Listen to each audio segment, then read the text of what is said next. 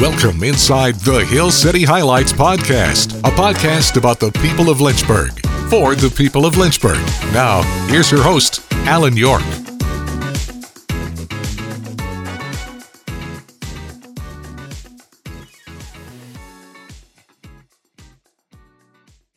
We're back inside another edition of our Hill City Highlights podcast, and today we're going to catch up with local real estate agent Jason Porter, who also does some Liberty Broadcasting and just an overall good guy. JP, good to have you on the broadcast here this week. Thanks for taking time.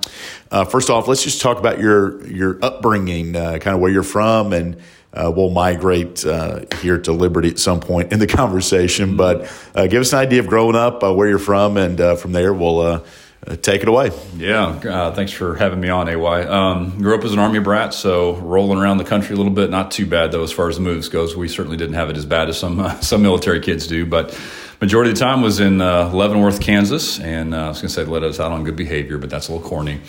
But got a chance to live Army life for a while, and then college at Oklahoma Baptist for my undergrad, then grad school at Texas Tech, and then came out to Liberty a couple times, second tour of duty out here now at this point, or was, I should say. And we've been out in Lynchburg now for, 15 years, I guess, at some point. So you start calling it home. So growing up, you played college basketball at Oklahoma Baptist. Was basketball always your sport, or were there some others that piqued your interest?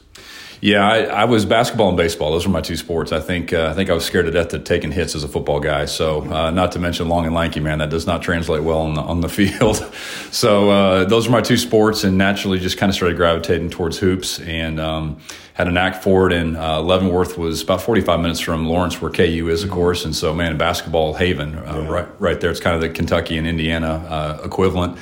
And we were huge my senior year, sub-state champs, and made it to the state tournament and everything like that, and played for a legendary high school coach, Larry Hogan, who was real good friends with Roy Williams, so all down that track. Wow. And then got a chance to go to a lot of KU camps when they ran camps back in the day. And five-star basketball camp out in Honesdale, PA, and all that good stuff. So just naturally gravitated towards hoops, and that's kind of always been one of my passions. Playing basketball in college, Jason, did you want to eventually play in college? Was that a goal? And from there, you mentioned we've talked a couple of times about playing for Bob Hoffman, who a lot of college basketball fans will know that name. So playing in college, how'd that come to be for you? Yeah, it was. I think I had, just like a lot of high school kids do, I think I had greater expectations than my skill ability probably really was. But went to a couple of, like I said, KU camps, and all of a sudden I started getting letters from JUCO, and I was like, well, okay, I see what's going on here. But the NAIA tournament for a long time was in Kansas City, and so started going to that and watching the NAIA tournament in Kansas City for a while, and Oklahoma Baptist kept popping up. Just had a phenomenal program. That's when Hoffman was there. And so started looking into it, recruiting back and forth and talking about it a little bit. They were NAIA, not D2 like they are now. And I got a chance to walk on down there and did that. And first time ever on a Christian college campus, too. And that was just that was really cool. I mean, I literally felt like on a college visit down there that the Lord told me that this is where I needed to be. So or that was where I needed to be. And just an awesome atmosphere. Fast 4 years and played my first 2 years. And then I kiddingly say that Coach started bringing in freshmen that were better than me as a junior. So the handwriting was on the wall, headed towards sports medicine, and that's how I finished up. How about the sports medicine route? When did that pique your interest? How'd that come to be? Yeah, that was kind of another by default, but God's design obviously all over that. Somewhere in my, I think, junior or senior year, I had a nasty ankle sprain that I had sustained. And growing up as an Army brat, the only thing I ever saw was military posts and my dad in fatigues and camo and all that other stuff. And I go into the physical therapy clinic, who was one of our assistant coaches. He was a PT, and looked around and saw all the toys of a PT clinic, and I was like, what is this? And then I realized he actually worked there, and I had no idea that that was even a career or a profession. And that kind of bent joined well with a skill set for me with anatomy, physiology, science, those kind of things, and found out that sports medicine was a thing, and gravitated toward athletic training. And man, what a great career that was. Just really enjoyed that time. Joined by Jason Porter on our Hill City Highlights podcast. Jason, a local real estate agent here in Lynchburg, and we're diving into his story So post-college, what was that first move? And what was that like, you know, graduating? Okay, what's next for me? And how did you come to grips with that? Yeah, from Oklahoma Baptist, I knew that to continue my sports medicine career, I had to kind of go bigger. And so I was looking around at a lot of graduate assistant positions. And funny story for another time, but found Texas Tech out in Lubbock and bumped into a couple of their athletic trainers. Literally one of them in a bathroom is how that whole thing transpired. Nothing crazy, but just wild. And got a GA position out there and worked football and track and field fall and spring. And so got a chance to live the Big 12 life. And, man, it was eye-opening for sure, especially coming from little NAIA school. But it gave me a real good flavor of what big-time athletic training was all about in sports medicine. And huge feather in the cap on the resume, too. From there, what was your next post? And how did you eventually get here to Liberty, first as a trainer, you know, football team, and then obviously help running the athletic sports medicine program? Mm-hmm. From Lubbock, from Texas Tech, I got a job at Southwest Baptist University in Bolivar, Missouri, another D2 school. And that was another one of those God things you look back because that's where I met my wife. Again, she wasn't a student there. I just want to clarify that. She had come back for homecoming, like a 5-year homecoming or something like that. And so we met and started talking there in Bolivar, and eventually we're engaged. And because she had gone to school there, she was kind of ready for a change. And so I was looking around a little bit as a head athletic trainer, been there for 3 years. And literally at my father-in-law's house, the Liberty magazine was laying on his table.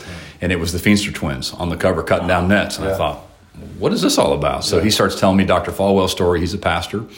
And didn't know much about Liberty at the time, so started looking into it. And literally, lo and behold, the head football athletic trainer job at LU was open.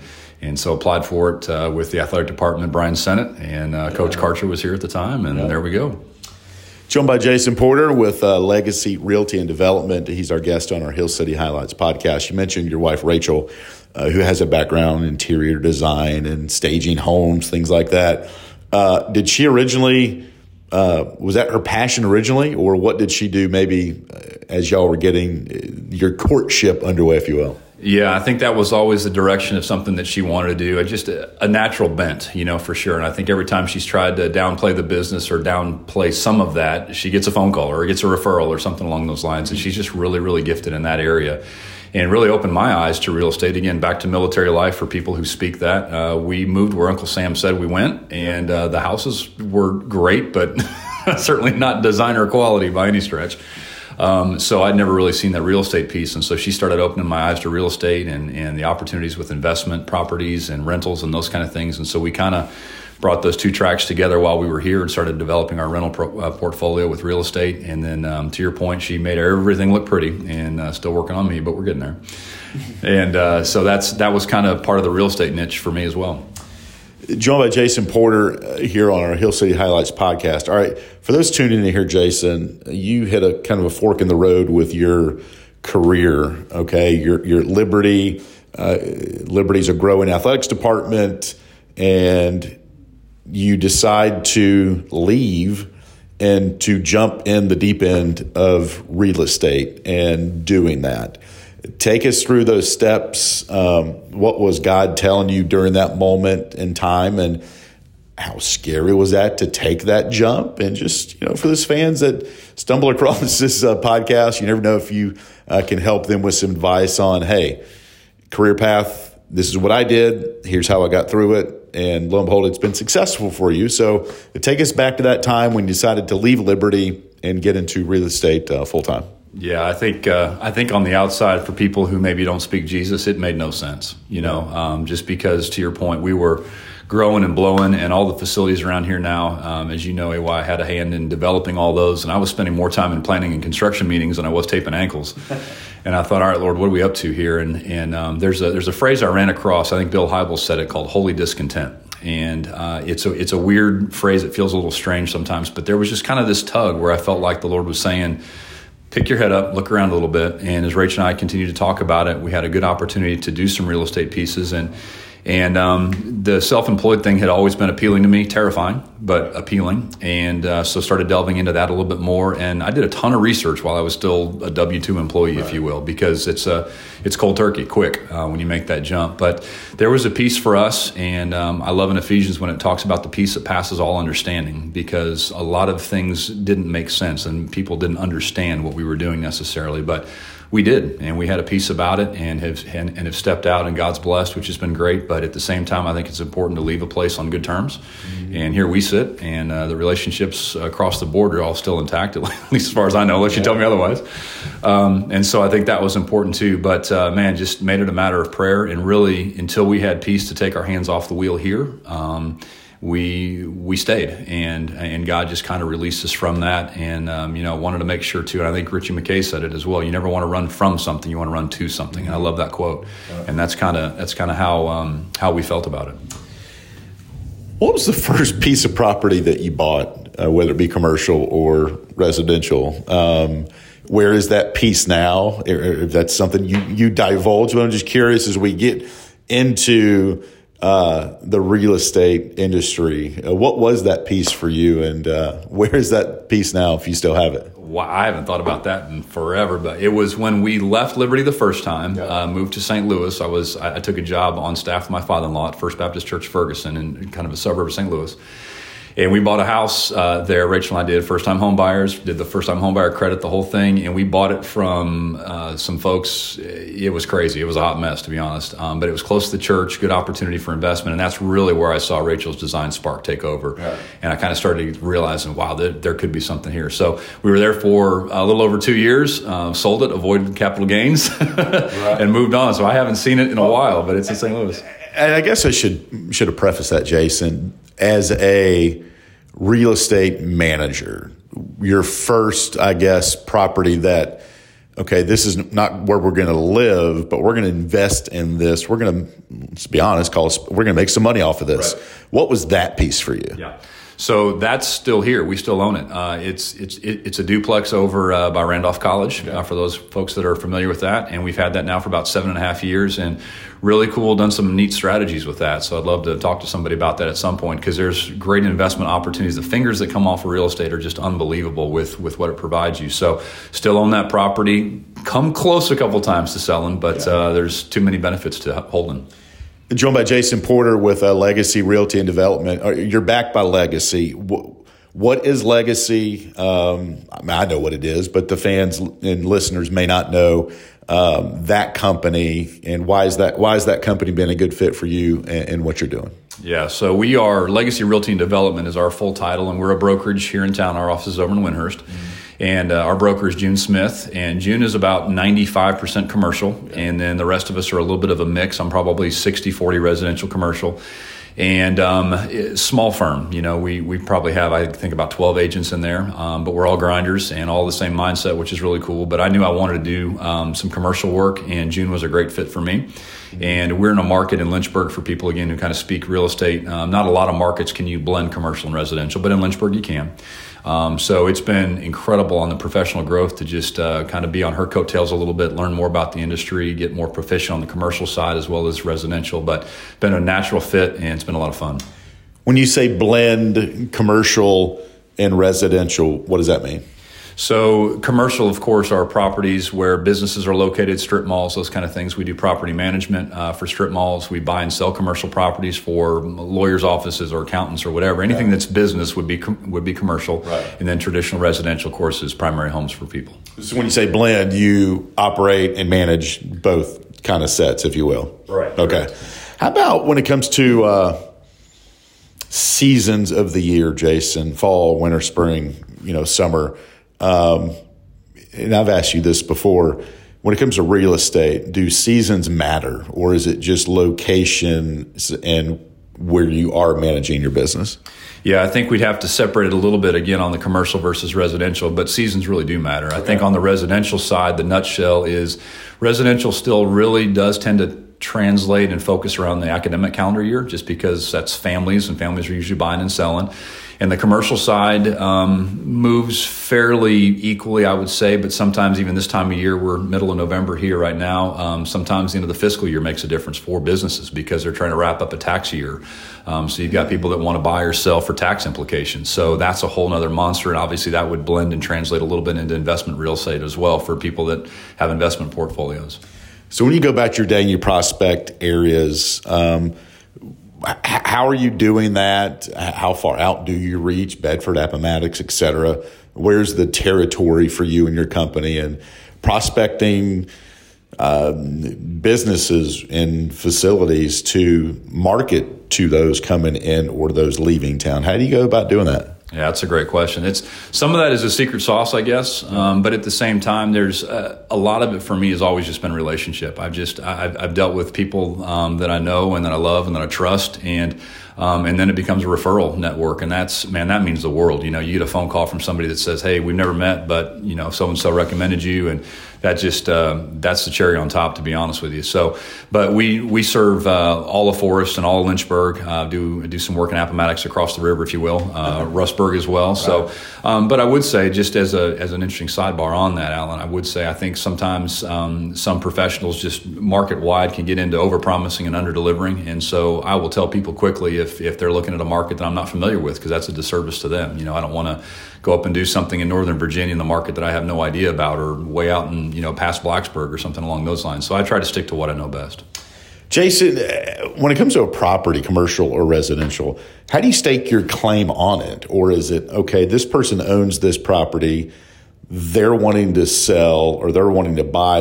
Obviously, they pick and choose their real estate agent. Is that typically how it works? Or do you hear, okay, I think this person might be selling. Well, let me call them just to get ahead of everything. Or is it all the above? Yeah, it definitely is all the above, because you get leads on a million different things, but a lot of it is just through casual conversation. You know, that's the cold calls, if you will, and the networking kind of things. But again, back to that relationship piece. If it's not Alan York that's selling something, Alan York may know somebody who is. And so you just try to trace those down a little bit, and then just ridiculous record keeping of realizing, okay, they're not interested now, but they told me to call back in July. So you got to put that in the database and just sort of stay on top of those leads. So, and I haven't taken all the sales stuff again. Again, we talked about sports medicine and stuff, so I haven't taken all the marketing classes and those kind of things maybe.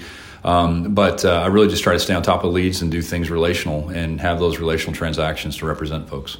Joined by Jason Porter with Legacy Realty and Development on our Hill City Highlights podcast. JP, you and I have worked since your time here at Liberty. We're doing some radio stuff at Liberty now with the football team and basketball team. You've shared with me recently about other ways that real estate agents are looking at different properties, not just houses or businesses, but now churches. That's one part that I wouldn't think about would be sold or bought. So when did churches and I guess religious types of facilities start to enter your world, or has it always been the case and I just haven't really heard about it? Well, again, I think it's one of those blends that's been a really sweet mix, to be honest. And it's been exciting to me, because back to even having been on the pastoral staff side of things, I've had a foot in that world, so I know how church life works. I'm obviously a church member, but I'm a teaching pastor at our church now. And then you blend that commercial real estate piece in, and all of a sudden, as I'm talking to pastors and doing different things, I find out, hey, we've outgrown our space, or we need to re-sign our lease. And in their defense, and it's completely valid, they're running congregations, they're running churches, they don't have time to do the real estate piece. And so it's been a great bridge for me to step in and be able to do something like that. I've got a church on the market right now that's just blowing at the seams and needs a new location. So we've been able to list that church for them and get them marketed and allow them to still run the church and do what they do. But man, talk about a heavenly kingdom and a heavenly calling. It's been a lot of fun, and being able to blend and bring that aspect and expertise in real estate to the church life has been really cool. A couple more thoughts here with Jason Porter with Legacy Realty and Development on our Hill City Highlights podcast. All right, the market right now, mid-November 2023, Lynchburg and surrounding area. Give us your pitch on the market, where it is. What are some of the hurdles that real estate agents in the market now are facing, and some of the positives that you guys are experiencing right now? Yeah, I think let's go negative first, shall we? I think what everybody knows, obviously, is interest rates. That's the ultimate thing that we all have to deal with, and we're not insulated from that by any stretch. And so rates right now, you know, run around 7.5 residentially. And that's a whiplash effect from folks that were closing at 3% just a couple years ago. So, excuse me. So that's been the biggest change, because that changes math significantly with what folks are able to buy. Okay. So that's probably the biggest hurdle that we're running into. And then the second one, kind of the perfect storm, is just inventory. The housing market inventory-wise is just still really low. But we're starting to see a little bit of a pause, and this is a naturally slower time anyway, but right. You have those two significant extrinsic factors with mortgage rates and then low inventory, and it really pauses things a little bit, and everyone's kind of just circling right now trying to figure out what's coming next. Commercial's been a little bit the same, because commercial rates are higher naturally. They follow the same kind of progression. But I think the biggest part of it right now, just with this time of year, is for folks to be patient if they can be. You know, I've had a couple of residential sales here recently where people said, we just love the house and we're going to come back around in a couple of years and refinance, you know, and just maybe get a lower rate if that's possible. So I stay out of the lending side. I'll allow the mortgage lenders to do all that kind of thing and crystal ball that. It's tough. But that's probably the biggest part that I would say right now, is just to be patient if you can. Not everybody can be. Sometimes you have to buy or you have to sell. But if you can be patient with it, I think we'll start to see some correction somehow. You mentioned low inventory, Jason, but with the highest interest rates, would it be a myth that the sellers have an advantage now, but at the same time, with interest rates high, maybe they don't? Am I right on that? Yeah, there's always a swing between buyer's market, seller's market, and it has everything to do with supply and demand. It's Econ 101 from that perspective. So one party usually has the upper hand, but just a small example of this, you know, two years ago when we had multiple offers, 5-10 offers on one property, you weren't even thinking about asking for the seller to help you with closing costs. Well, now we've kind of swung back around again, and somebody needs to sell, all of a sudden will say, yeah, you know, I'll contribute $5,000 or whatever to closing costs. So that's one of those things that you've got to continue to pulse the market for and see what's allowable and sustainable right now. So that buyer-seller trend is always a pendulum, always swinging, just depending on inventory. Anything else you want to mention that maybe I haven't asked about real estate right now? We've talked about the seasons. We've talked about interest rates. So what else comes to mind for those that are either thinking about buying or selling in this area, Jason? Yeah, I think the biggest thing, it seems like in Lynchburg, it's one of those things where you can hit a realtor every 3 feet or something like that, and that's probably true. So that was something I considered jumping into the market. But I think the bigger thing is, just as I talked about the relationship side of things, I think as a buyer or a seller, as a client, you really want to do your due diligence in interviewing kind of that team. And really, as I've thought about it too, people may have not thought about this, but the realtor is kind of the tip of the spear. And what I mean by that is we come ready to provide you with multiple lenders, multiple home inspectors, multiple closing and title companies. And so from that perspective, once you sort of jump in and you decide on who you're going with, you know, we're going to continue to give you our Rolodex, so to speak. So I think that interview process is really important. And it's a expensive decision, you know, when you're buying or selling, you're taking your biggest asset and turning it over. So I think you want to do your due diligence. I'd always love to be part of that mix and interviewing for folks, but at the same time, just again, take your time with it and make sure you feel comfortable and confident with who you're going with. What would be a pet peeve of yours, Jason, good or bad? And pet peeve usually is a negative connotation, but prospective clients come to you. What do you want that due diligence? What do you want them to already have for you that some just don't? And it's like, oh man, in a good way. What would be a pet peeve of a real estate agent that, okay, they're calling me, but man, if they have this piece yet, it's going to get us off to a good start. How can you educate them on that? Yeah, great question. I think two things that are critical. I think number one is you've got to have a framework that is realistic. Yeah. You know, whether you're buying or selling, HGTV has ruined everybody. There's no doubt. So I think that realistic framework, it's realistic pricing for what I can get or for what I can buy. So I think that's the first part of it. And then the second part, at the risk of sounding callous, at some point it's got to turn into a math transaction. You know, it's got to be a numbers thing. I understand that you've got 35 years of memories in the house, or that you're, you know, doing this and going the other direction, but there's a numbers piece to this that just is what it is. Yeah. And so the realistic side of things is really a tough pill for some people to swallow. And that's a difficult conversation to broach sometimes. But at the same time, if you can be realistic about what you're, going to get out of the property or something along those lines, or what your budget is just in general, I think that's one of the eye-opening experiences. I don't ever get in there and start writing down the bedrooms and baths and acres and all those things. At the end of the day, your money's going to buy you what it's going to buy you. But there's a location play to that, obviously, too. It buys more as you go further out from different parts of town. So location, location, location, as they say. Wrapping things up with Jason Porter, Legacy Realty and Development. All right, Jason, opportunity now to talk about your two kids, your wife, Rachel, who obviously is dear to you. But what are your kids into now? Tell the listeners out there kind of their ages and kind of what they're into right now. Yeah, we've got a... I almost said 16, 17-year-old daughter now. So we're nearing graduation, and she's in a lot of sports as well. She's a volleyball player, and so we're chasing her around through the car keys about a year and a half ago. So, wow, shout out to all the parents that are dealing with that. Your time's coming, brother. And then our son, CJ, is 9 years old, and man, if there's a ball, he's in it, and he is all things athletics and all things sports. And so, it's been fun watching him progress and watching both of them and just kind of their bents. They couldn't be more different, typical boy and girl, I guess, from that perspective, but, a lot of fun just being parents to those guys and chasing them around. And you're also in the media field as well. Your day job, obviously, is real estate, but you're dabbling with Liberty, doing some broadcasting with them, helping Liberty athletes with the NIL initiatives and things like that with the Sea Red. Why is that important to you and kind of giving back, I say youth, that are college kids, but they're still kids in general, and to the broadcasting thing? What have you enjoyed about that so far? No, not to angle it, because I do the same thing as you, but just – from your perspective, your seat, your dad at one point was doing some things like that way back in the day. But lo and behold, it's kind of come full circle for you from that perspective. Yeah, no doubt.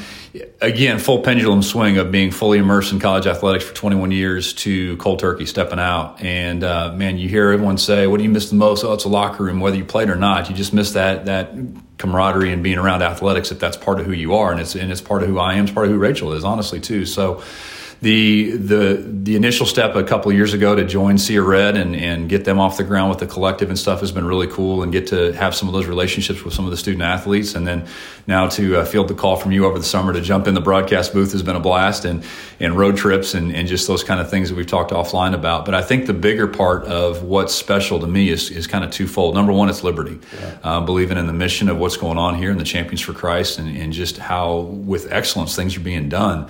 But then number two, AY, is just being around college students and college athletes again. That's always been a calling on our life. We did college ministry for a long time, still do it at our church. And so we resonate with that 18 to 22-year-old group. And our catchphrase is, you make the smartest and stupidest decisions of your life. And so it's a blast to be back around some of those and just understand the mindset of the college athlete and how they tick. So being able to even talk into them about the professional world and what that looks like in business, and trying to prepare them for what's next too, has been a really cool aspect as well. Thanks for listening to this episode of the Hill City Highlights Podcast. Have an idea for future shows? Email our team at hillcitypod@gmail.com. And join us each week for another episode of the Hill City Highlights Podcast.